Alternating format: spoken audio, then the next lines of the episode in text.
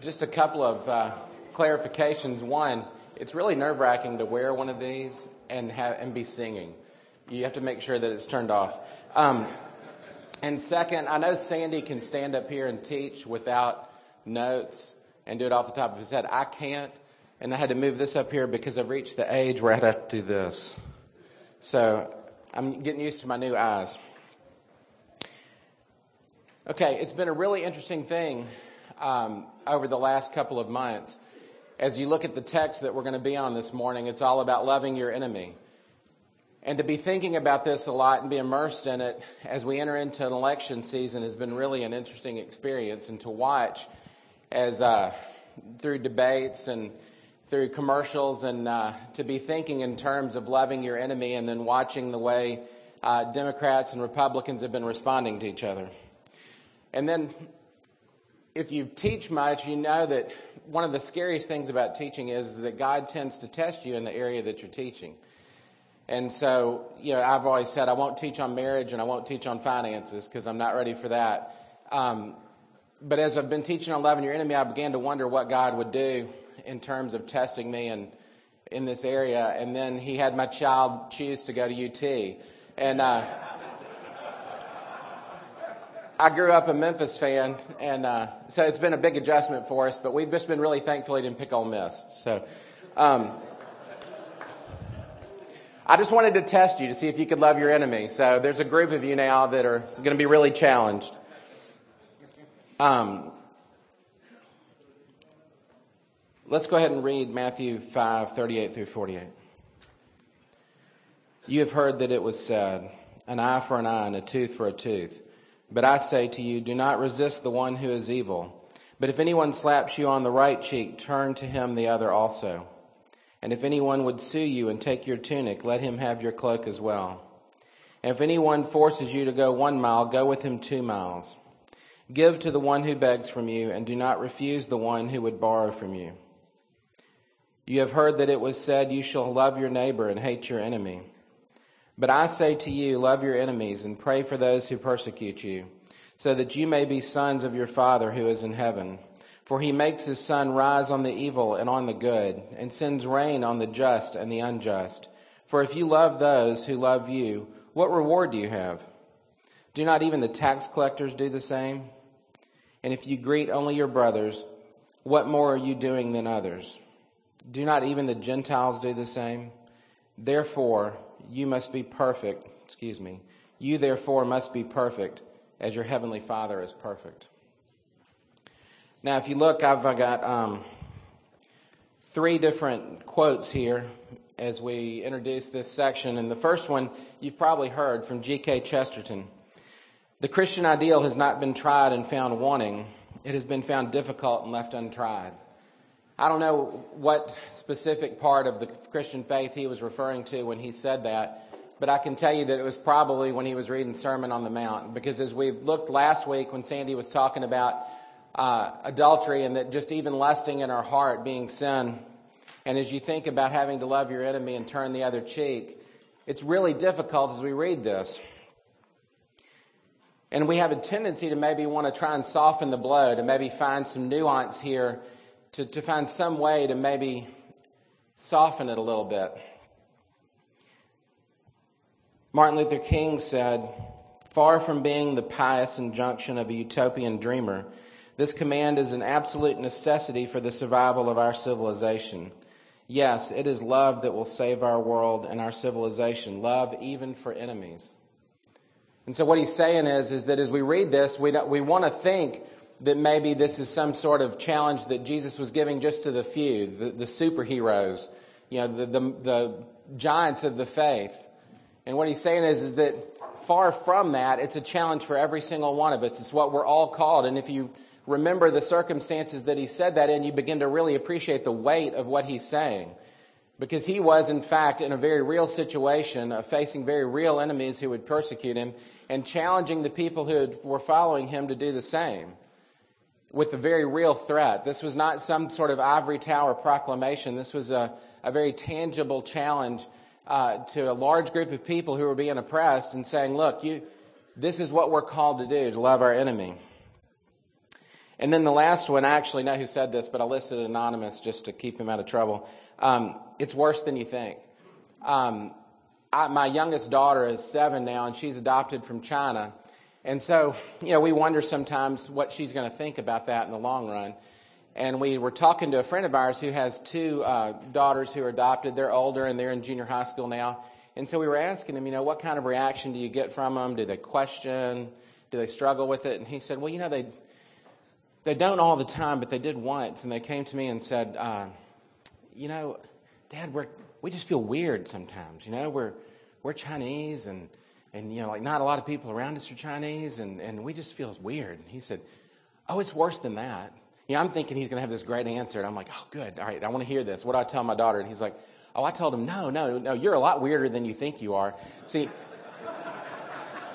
you're not just Chinese and, and growing up in a white family you're, you're growing up in a white family in the South, in the United States, in, in a um, you know, middle class family that happens to be evangelical Christians. He said, so not only are you strange racially, you're strange, like, you're way weirder than you think you are because the weirdest thing you can be in this culture is an evangelical Christian who really believes the Bible.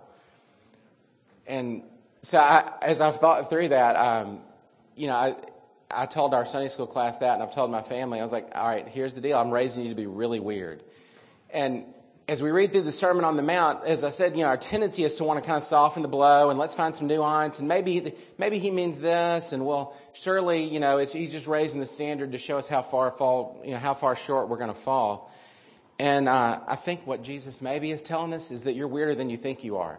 See, I'm, I'm, I'm, I'm giving you an example of how you're going to live that's going to make you look completely different from the rest of the culture.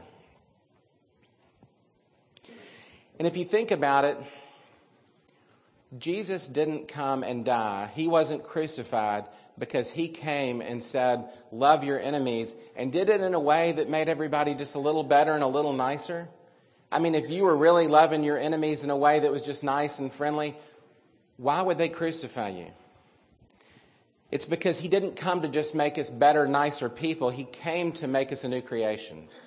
And so, in that, as we read through the Sermon on the Mount, we can't soften the blow. It's actually worse than we think it is. He's really challenging us not to just not touch, but to, he's challenging the way we look. He's challenging us not just to sort of have this constraint where we don't hurt each other so that we can have a nice, orderly civil society.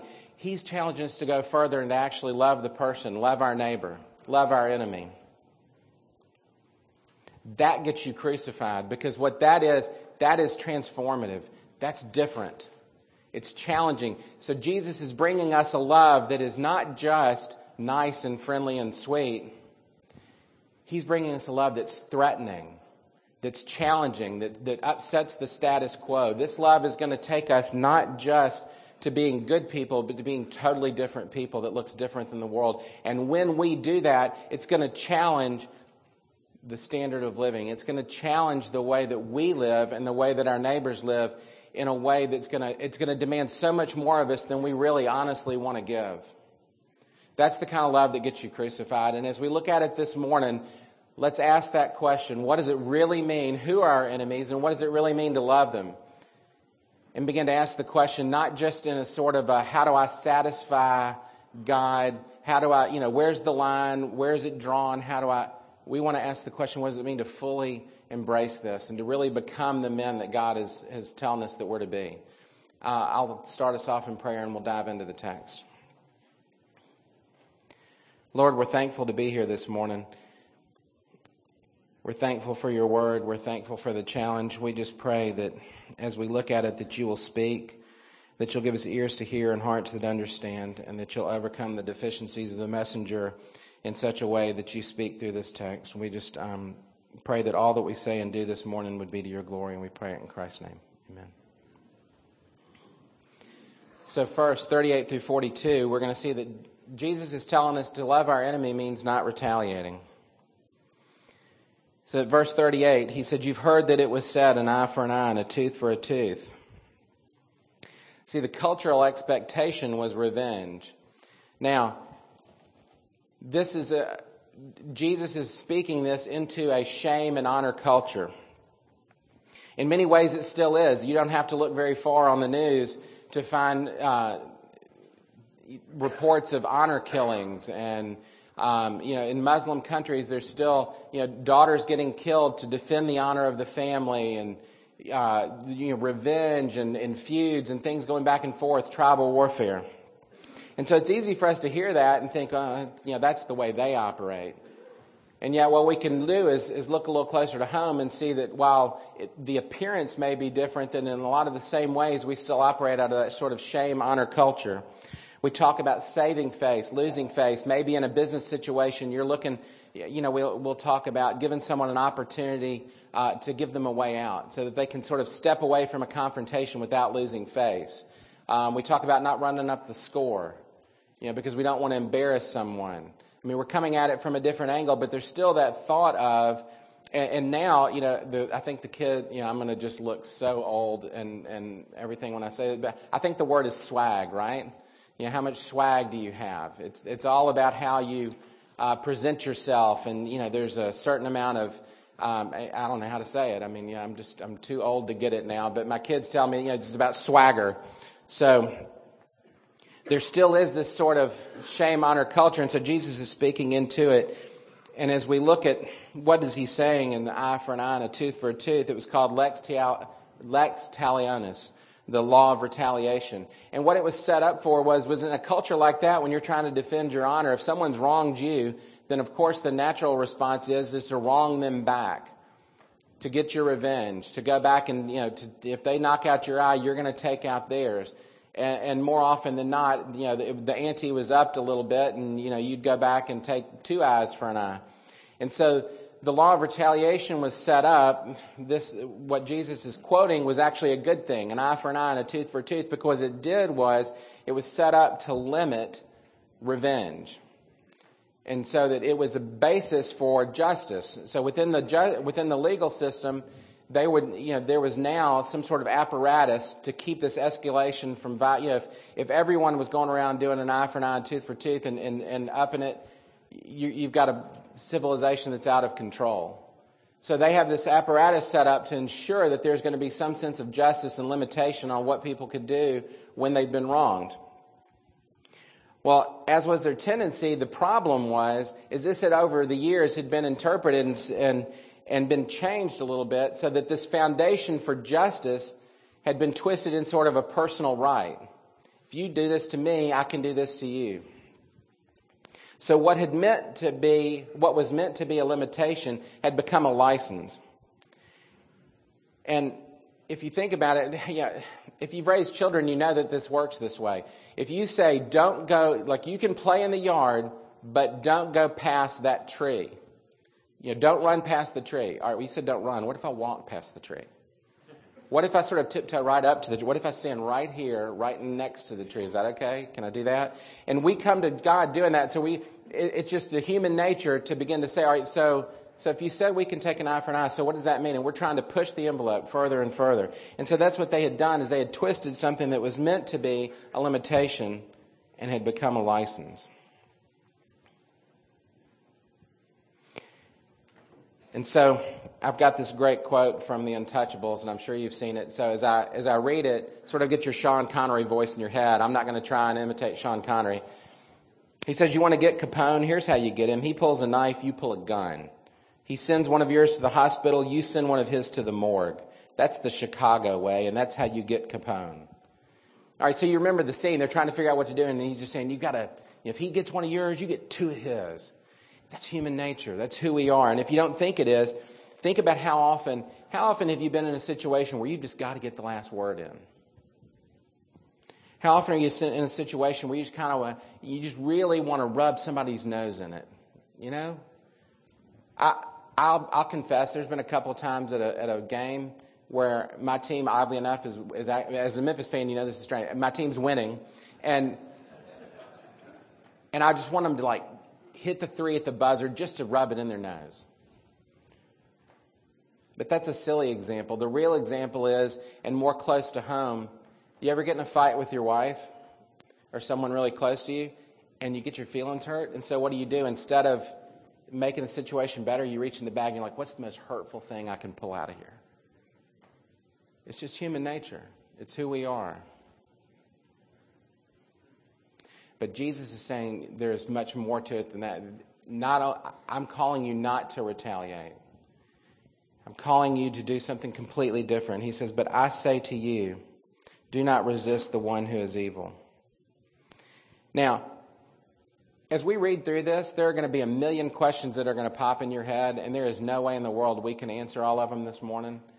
Um, and one of the questions you read here, and this, and, and we could spend the rest of the morning talking about different men in history who've interpreted this in different ways and what it meant for them and for their culture.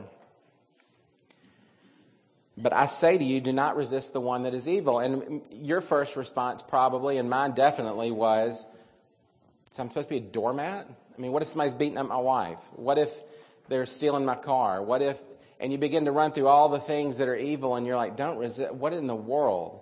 And what about the fact that Martin Luther King read this very text, and what was he doing? He was trying to resist an evil structure, and he used this text as the basis for opposing the structure that was there. So he was resisting evil, and we, and we all know that that was, that was the right thing. So what is he saying? Well, the word for evil here is in a masculine uh, tense, not, not tense. It's masculine, not neutered. And what that means is, is that it's a personal, not an abstract term. So he's saying, don't resist the evil one. Don't resist the person. He's not saying the whole idea of evil. He's saying, don't, you know, don't resist, you know, go do, you know, let everybody do whatever they want to do. That's not what he's saying. So he's not saying we are to resist evil in sort of a cosmic structural sense, and we're to resist being evil, and we're not supposed to just pretend that evil didn't happen. But we're not going to fight evil by returning it with evil. That's the key to understanding this text. That what he's saying is, he's talking in terms of eye for an eye. He's talking in terms of retaliation. So what he's saying is, don't resist the evil one with the very thing he's bringing to you. Don't fight fire with fire. So first he says, don't retaliate when insulted. If anyone slaps you on the right cheek, turn to him the other also. So as you read through the commentaries, what they'll tell you is, how do you strike someone on the right cheek? Well, with it culturally speaking, the left hand was used for other things. It wasn't going to be used for this. So the only way you can strike someone on the right side of the cheek with the right hand is to backhand. So a, a, strike that would be normally reserved for someone that that person felt was beneath them, a slave, a woman, that was how they would hit those people. So for a man to hit another man across the cheek was sort of the ultimate insult. It was treating the man the way that he would treat a child or treat a slave. And so Jesus is saying when they hit you that way, when, they, when you've been insulted or humiliated, don't respond by striking them back. Give them the other cheek. And it's really interesting as I read through this, and I don't want to spend too much time here, but one of the people I read said, in a way, what this was, was saying that no matter how much someone tries to take your dignity from you, you're not going to let them take it because you know who you are. You know that you're in the image of God. You know, you know, you, what you're going to do is when they strike you on the one cheek, you're going to turn the other and say, Strike me there and strike me like a man. That you're going to refuse to be treated like a victim, you're going to be refused to be treated like someone beneath him. It's an interesting read on it, and I think there's some truth there because as we're thinking about it, what he's saying is, is don't become a victim. You're not going to let them have power over you. They're going to try and insult you, and the way that they have power over the, you is if you respond in kind. But he's saying you're, you're going to be stronger than that you're going to turn the other cheek because you know who you belong to. So, second, do not retaliate when treated unjustly. If anyone would sue you and take your tunic, let him have your cloak as well. Now, I, I have absolutely no intention of making any sort of claim here. If you've been sued, and I'm sure in a room like this, God knows how many of us have been, um, I, I don't know what this means in terms of, of lawsuits and lawyers and I'm not commenting there. What this meant, culturally speaking, was when you gave someone your tunic, if they took your cloak, your tunic was what you might wear during the day. Your cloak is what protected you at night. So if it was cold and you, your cloak was what you had that protected you from being sick, it protected you from the elements. And so for someone to take your cloak, what you had to do was go back at the end of every day. They weren't allowed to keep it overnight. So you had to go back every day and get that cloak and have it for the night and then bring it back. So what it was was to have your tunic you know, taken from you, that's humiliating. And there's an implication that maybe it was done wrongly. So you have something taken from you by legal manipulation, by whatever's going on. To give them your cloak meant that while the humiliation of the tunic was one thing, you had to go back day after day after day to face that person and receive that cloak. And so it was a daily humiliation that you were having to put up with. And so Jesus is saying, if it's taken from you, if they take your tunic, give them your cloak. We'll go further into that in just a second. And then last, he says, if anyone forces you to go one mile, go with him two miles. So we're not going to retaliate when we're oppressed. To go the extra mile, when the soldiers would be, you know, and in the, with culturally speaking, that the soldiers had the right to take anyone they wanted and make them carry all of their equipment, all of their armor, whatever they had, their pack, and make them carry it a mile. And so they could come in and sort of conscript you. And you can imagine if you're in an occupied country, how demeaning that would be. It's bad enough to have them in your country. It's bad enough to have them tell you what to do, but then they're going to come up and make you carry the very things that are oppressing you. And Jesus is saying, when they ask you to carry it one mile, you're going to carry it too.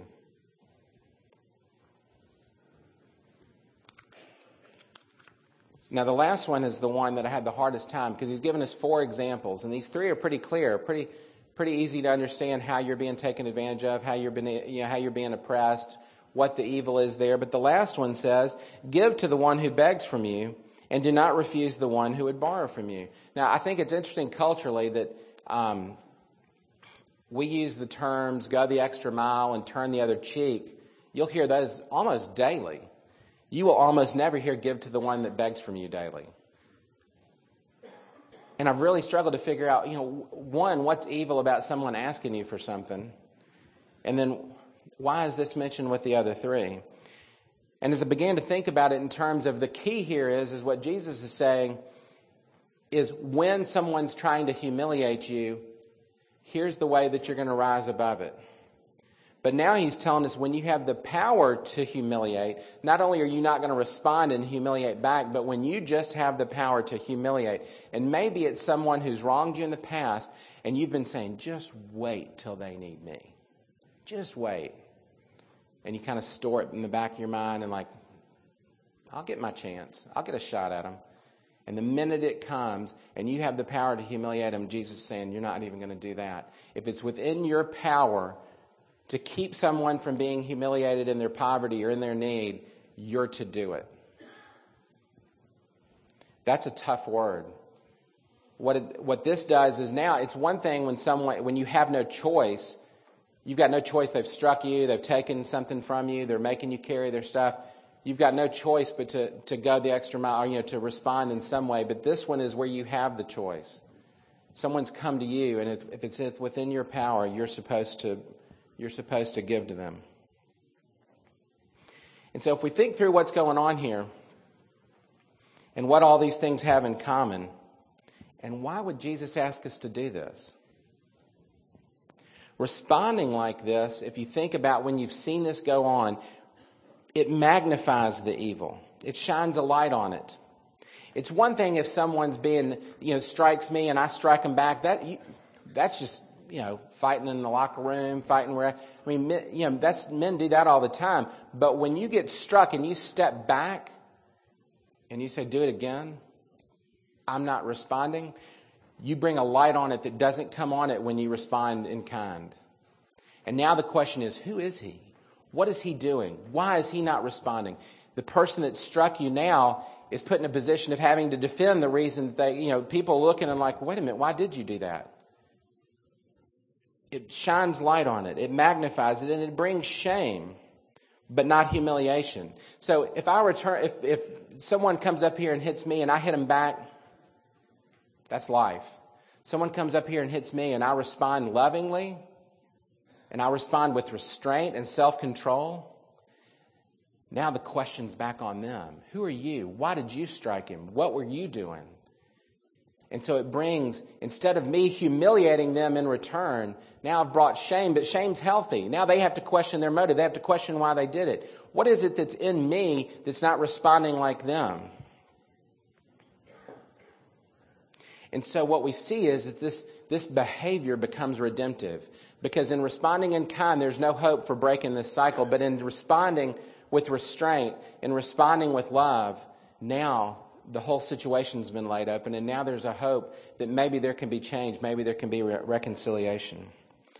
Um, in South Africa, when uh, apartheid fell, they began to ask the question, how do we move forward? There's been so much that's gone on wrong. How are people going to live side by side when all these terrible things have happened? How do we move forward? And they said, well, we've got three choices. We've got one is the choice is revenge. We can take everybody who's done something wrong and we go and we take an eye for an eye. We take revenge. Or second, we can just have national amnesia. We can just start over, hit the reset button. None of this ever happened. We just start off from scratch.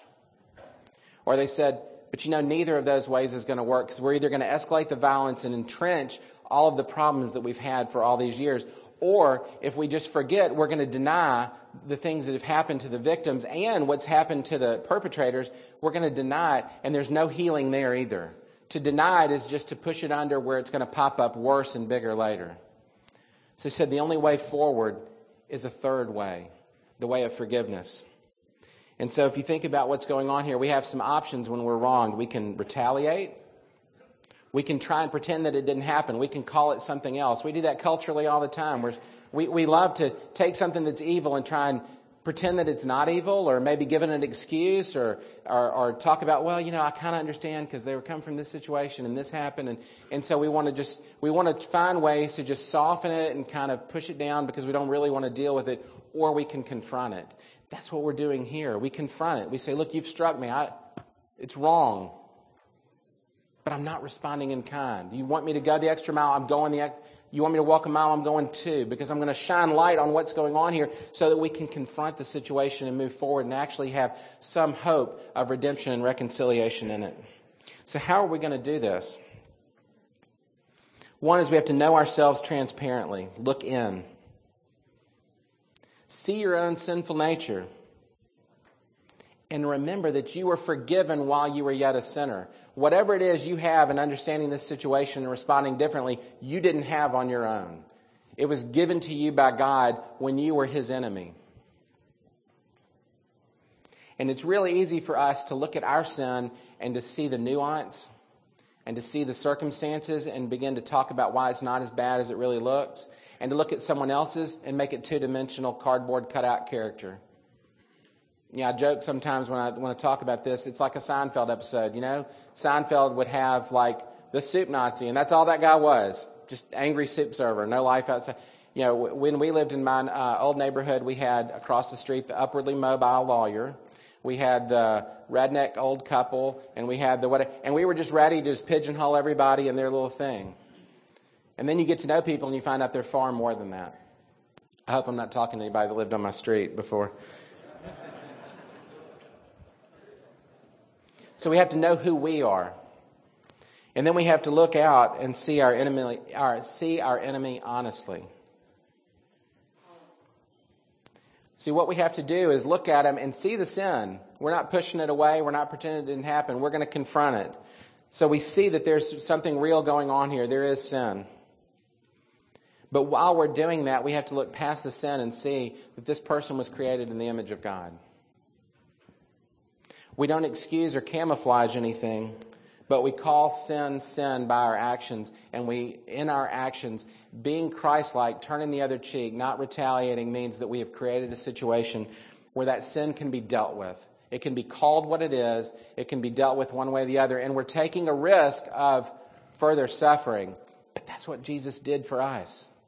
And so if we know who we are and we know who they are, and we call their sin what it is, the only way that we can follow through is that we trust our Father completely. We're looking God, we, we are looking to God for justice. We're trusting that a father who would offer his son for us while we were yet sinners is in fact going to be present and give us justice in the end so that we don't have to seek it ourselves. That we can follow the example of his son, laying ourselves down so that there is that hope for reconciliation. There is that hope that this person too will come to know the thing that we've been given. And the more we understand what we've been given, the more we understand ourselves honestly, the more we're going to appreciate what it is, the more we're going to see the power of it. See, the trick is, is that we want to think, well, of course Jesus saved me. I'm not such a bad guy. I mean, who wouldn't want to save me, really? And we look at the other guy and go, but I have no idea what he's going to do with him. But when we understand the, the real depth of our sin, we begin to appreciate the true power that we hold. The true, not that we hold, that we've been given, that's, that, that's in us. When the Spirit is in us, we've got something that's, that's unimaginable. But until we've understood that, we'll never be able to trust the, the God for justice. We'll never be able to, to do these things until we've begun to understand what it is we've been given. And when we do, Dietrich Bonhoeffer says, when we do this, evil has met an opponent that is more than its match. And so the, the example we've been given in Jesus is this in 1 Peter 2 21 through 23. For to this you have been called, because Christ also suffered for you, leaving you an example, so that you might follow in his steps. He committed no sin, neither was deceit found in his mouth. When he was reviled, he did not revile in return. When he suffered, he did not threaten, but continued entrusting himself to him who judges justly. See, that's what he's doing. He's saying, Look, I'm going to go further. I'm going to suffer further, just as I did for you. You're going to do this you're not going to retaliate and you're going to entrust yourself to a good judge. Romans 12, 17 through 21. Repay no one for evil for evil, but give thought to do what is honorable in the sight of all. If possible, so far as it depends on you, live peaceably with all. Beloved, never avenge yourselves, but leave it to the wrath of God. For it is written, Vengeance is mine, I will repay, says the Lord. To the contrary, if your enemy is hungry, feed him. If he is thirsty, give him something to drink. For by so doing, you will heap burning coals on his head. Do not be, do not be overcome by evil, but overcome evil with good.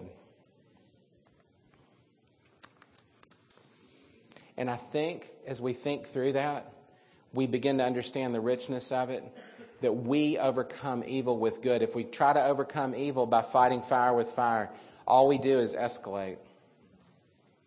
But when we are willing to suffer and suffer in the way that's been done for us, when we're willing to bring Christ's suffering and know his suffering, when we can do that, we've now become we, we've now given the opportunity for evil to be overcome with good. So where they're heaping coals on their head, or we're overcoming evil with good, but we are we are being yeah, and the, our first instinct is read this and think this means I have to be a doormat. Don't resist evil. But see, this is the strongest kind of man. This is the man that knows who he is, that doesn't have to prove anything. I chickened out this week. We went to Gatlinburg with the kids. And so my son had climbed uh, chimney tops. And apparently it's a fairly difficult climb. It was difficult for me just because it was uphill. But. Um, I actually did make it to like the top where it's supposed to get challenging, and I was like, wow, if it's more than this. Um, so, and my seven year old like sprinted straight up the mountain and waited on me for 30 minutes. It was really humiliating, uh, but I loved her anyway. And um, so we get to the top, and we're looking up, and it's just this really steep, slippery little climb to the view. And uh, my son's ready to climb on up, my kids are ready to go. And I looked at him, I was like, I can't do it. And uh, and they were really disappointed. And I said, and so Zach says, you, you've got to do it, Dad. Come on, you got to do it. I was like, you know what? It's okay. I know who I am. and I, I'm comfortable in my own skin. And I, at, at my age, like the, the times now that I, that I want to like try and prove something are always the times I wind up in the emergency room. So, um, so I just told, you know, I, and silly, but that's what's going on here. The, the only man that can do this is a man who knows who he is. And not like a man who knows he is, like he's all strong and confident. It's a man who knows who he's following. It's a man who says, Look, I, I know my sin. I know what I've been forgiven. And I know who I am in Christ. And I don't have to prove anything to the world around me in order to feel like the man I'm supposed to be. I can turn the other cheek. I can walk the extra mile. I can give up my own things for someone else. Because I don't have to humiliate and count. I don't have to swagger. I just have to follow Christ. And the more I know that suffering, the more I know who He is, the more I'm able to do this. This is not a weak man, this is the strongest kind of man. But our strength comes in our weakness, right? So it gets. So, first, we love our enemies by not retaliating. Second, we love our enemy by praying and seeking his good. Verse 43 You have heard that it was said, You shall love your neighbor and hate your enemy. So the cultural expectation was tribalism. Now, you may not think that you're tribal, but if you start thinking about how do we divide ourselves up into tribes? Well, let's see, we do it on nationality. Proud to be an American. We do it on race. We do it on political affiliation. Has that hit you at all this, this season? I was telling somebody beforehand, you know, it's really interesting and and I and I see it in myself. It's been really hard this year as I look at different people saying different things, and part of it makes me angry, and part of it I don't get, and part of it feels crazy. And as you're looking at these different responses, whichever side you're coming from, Democrat or Republican, there doesn't seem to be a lot of middle ground these days. And so the question we have to ask is, how in all of this political discourse, and how in times where there are very heated opinions on both sides, can we overcome it and not be tribal and really find ways to love each other? And so the the challenge is, is are we really praying for the people that, you know, it's fine to oppose. It's fine to take one side or the other and believe that there's a certain system or a certain way things ought to operate. But are we doing it in a loving way that prays for the people that we oppose politically? We get divided into socioeconomic tribes. We get divided into religious tribes. We even get divided into brand tribes. You could be PC or Mac iPhone or Galaxy or whatever. Um, and that sounds silly, but think about how much we find our identity in what we wear, what we have, and what we drive, and where we live, and and you'll begin to see that it sounds silly, but it's really true. So we instinctively start dividing ourselves into tribes, and what Jesus is saying is, love your neighbor, hate your enemy. But wait, Leviticus 19, 33 and 34 said, Love the alien as yourself. Even though God had set up a holy nation, his people, okay, there were the Jews and there was everybody else. But when that alien came within their country, they were supposed to love him like they loved themselves. There was no room for tribalism. But over the years, it had come to the point where they were saying, Love your neighbor and hate your enemy because God had said, Love your neighbor as yourself. And so, what they wanted to do, of course, is how can I narrow the definition of neighbor? Not how can I broaden it, now can, not how can I seek to make everyone my neighbor, but how can I narrow this definition of neighbor to the point where it really doesn't require much of me? As we all know, Jesus in the um, with the, uh, the parable, you know the one I'm thinking of. Um, he broadens the definition of neighbor. Thank you, the Good Samaritan. I'm so focused I couldn't reach outside of it. Um, the Good Samaritan. Jesus has broadened the definition of neighbor to the point where everyone's our neighbor. But that's the way that the Pharisees work. They were trying to narrow it down. What's the smallest I can make this so that I can do it?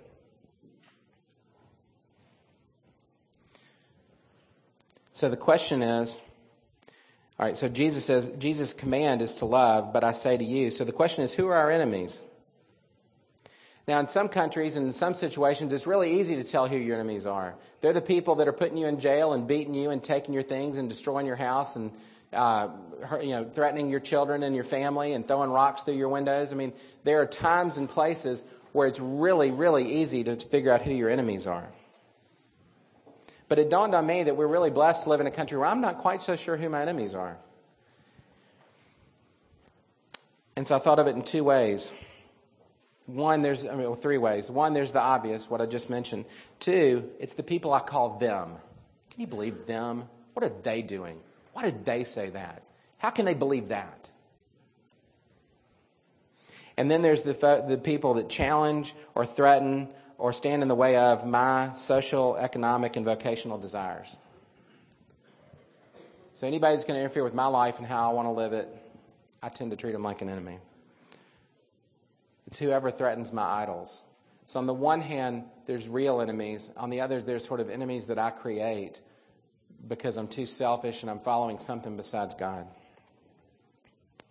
Now, when Jesus says, love your enemies, as we think about who our enemies are, and I really do think that question, who do you call them, is a really, like, the more you think about who you call them, the more that's going to sink in and, and how scary that really is.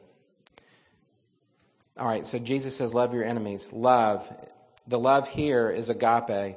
It does not mean a feeling of the heart which we cannot help and which comes unbidden and unsought. It means a determination of mind whereby we achieve this unconquerable goodwill even to those who hurt and injure us. So Jesus' command presupposes that love is something that can be chosen and willed. It's not something that we just fall into. So he's saying you can decide to love your enemy.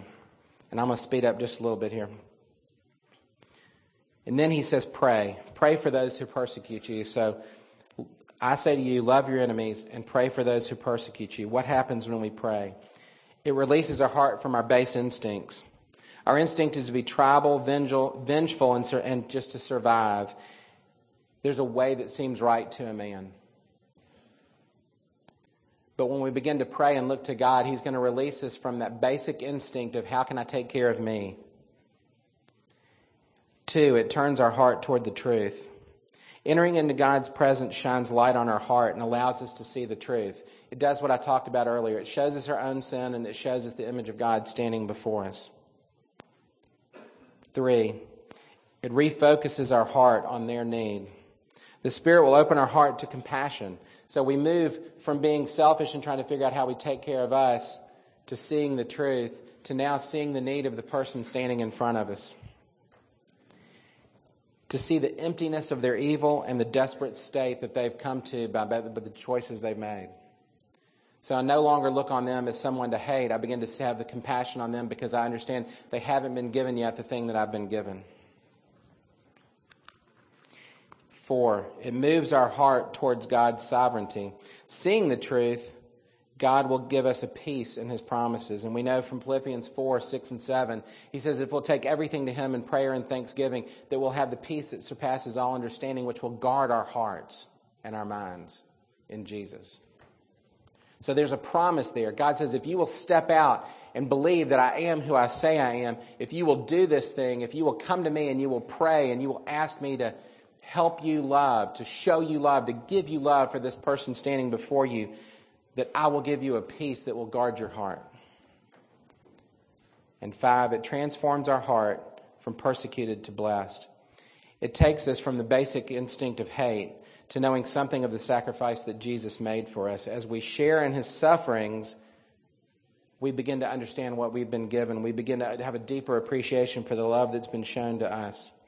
And as we share, we understand, share in his sufferings, we understand that one day he's promised that he will make all things new and that that suffering will be redeemed. And I don't know what that means, but I know on some level it means that he's like, there's a reward, there's a, there's a promise there that these sacrifices don't go to waste.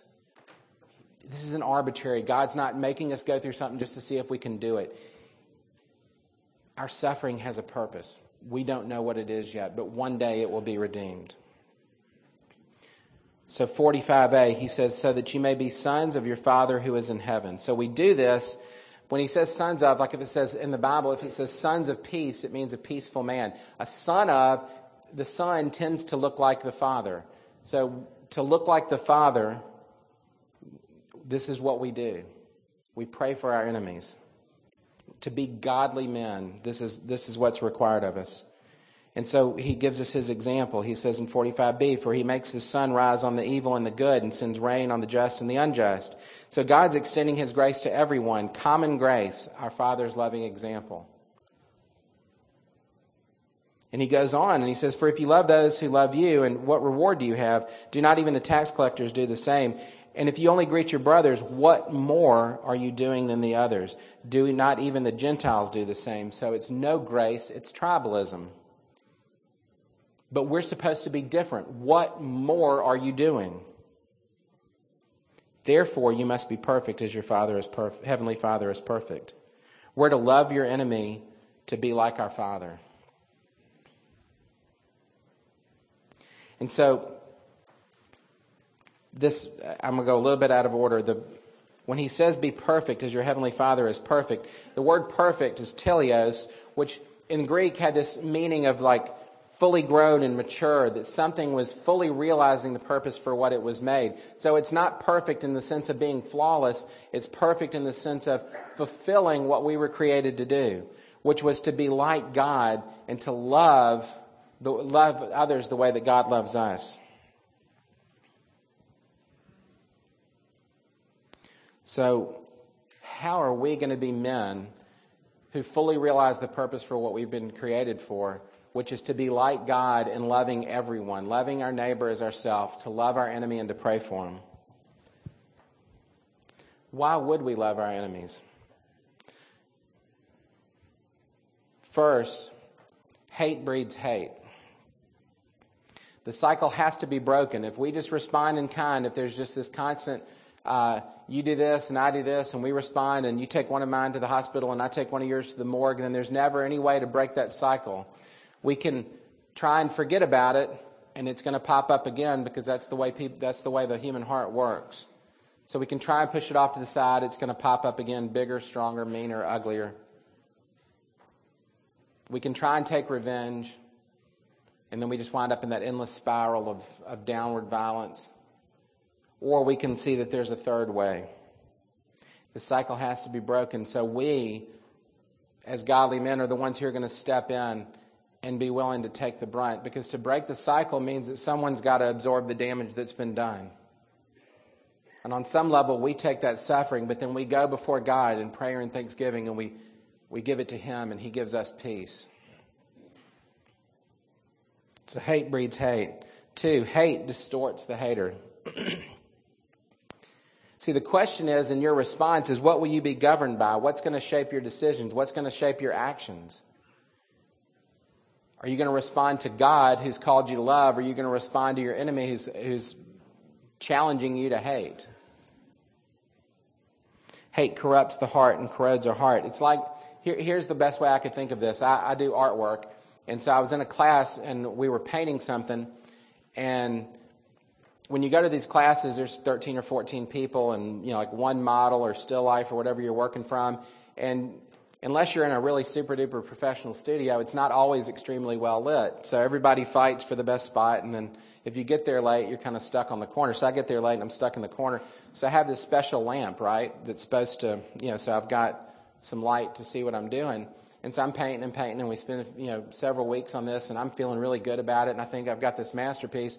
And so at the end of, uh, at the end of the class, you know, we set it out where we can kind of see what everybody's done.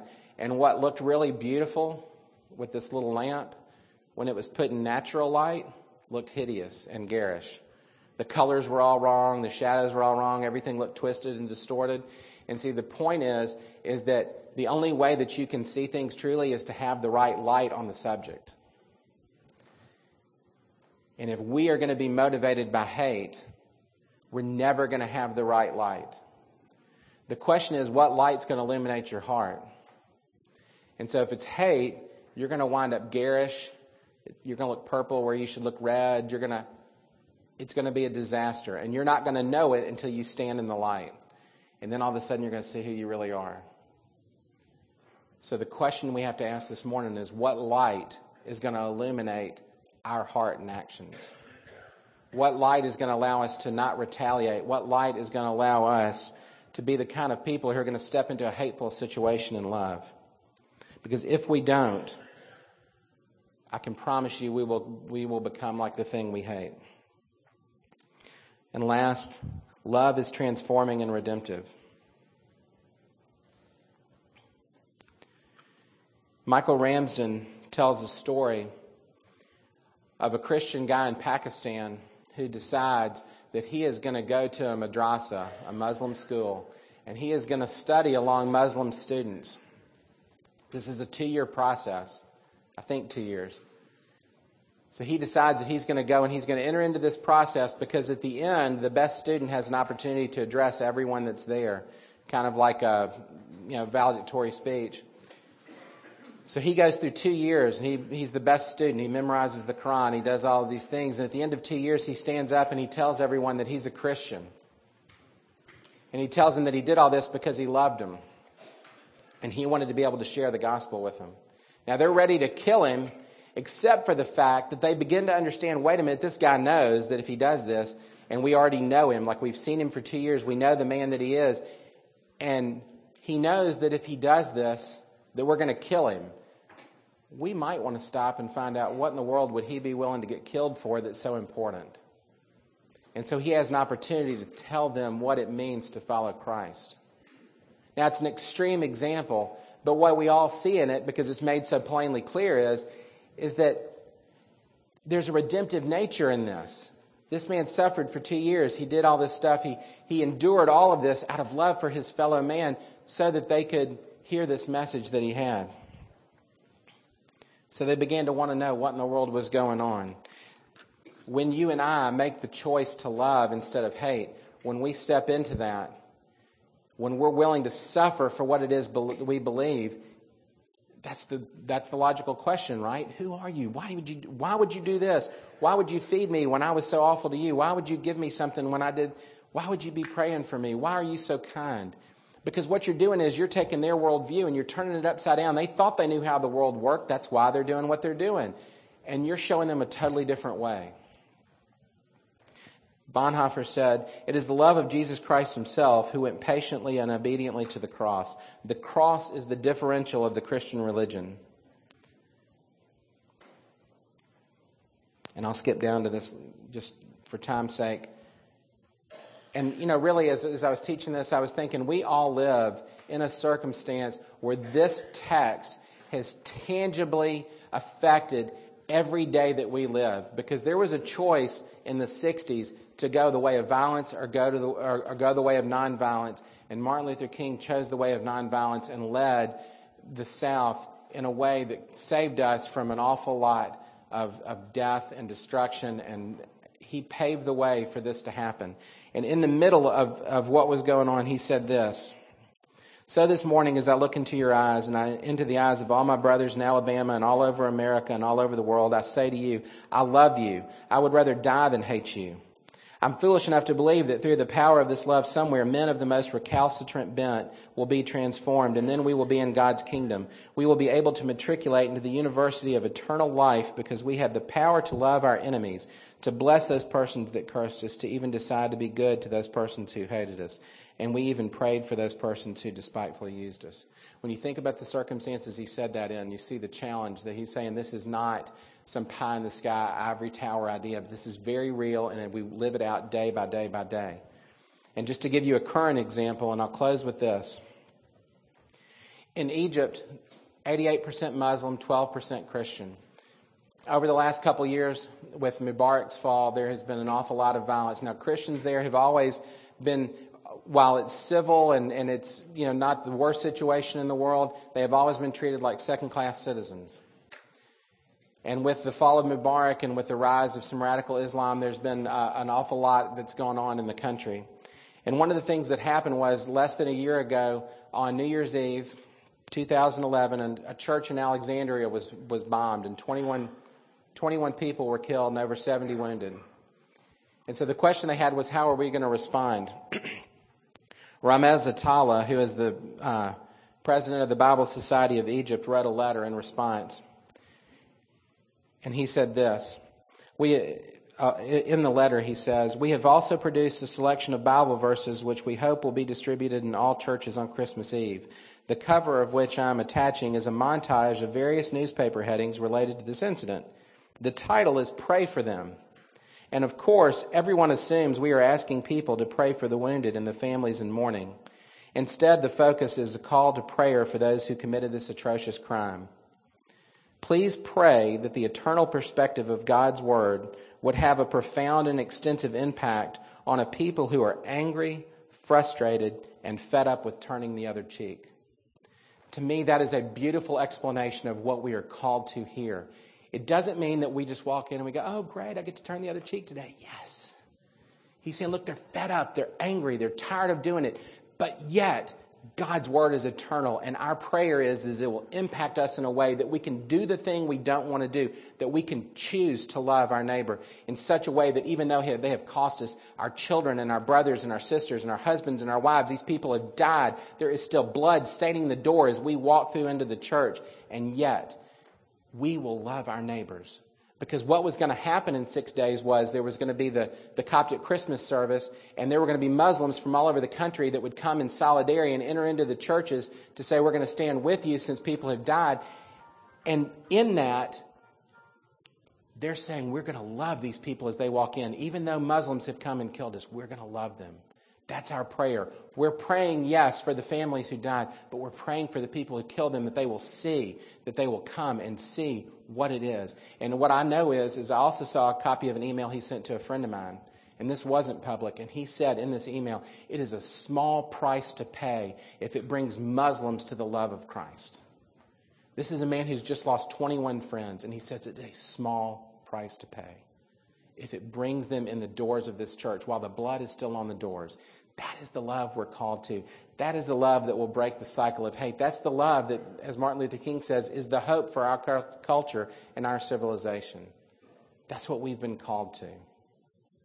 And the only way we're going to do it is if we know the love of Christ that He gave for us when we were the dirty, rotten sinners that we are. I'll close this in prayer. Father, we're so blessed that in our sin that you loved us, that you came and you claimed us. It was nothing that we did. It wasn't anything lovable about us. It was just your nature. We pray that you will help us to see it and to know it, that we will be men made in your image, that love the way that you love, that will turn the other cheek, walk the extra mile, and pray for our enemies. We pray in this season of, um, of the election as, as uh, tensions heighten and as uh, folks get angry, and we will remember what Tony Wade said that our hope is not in a donkey or an elephant, it's in the Lamb of God. We pray that you will keep our hope and our trust and our faith in you, and that we will look to you for all things, that we won't look for a government to solve our problems or for money or anything else, that it will only be you, that we will rest in you. And we pray in Christ's name. Amen.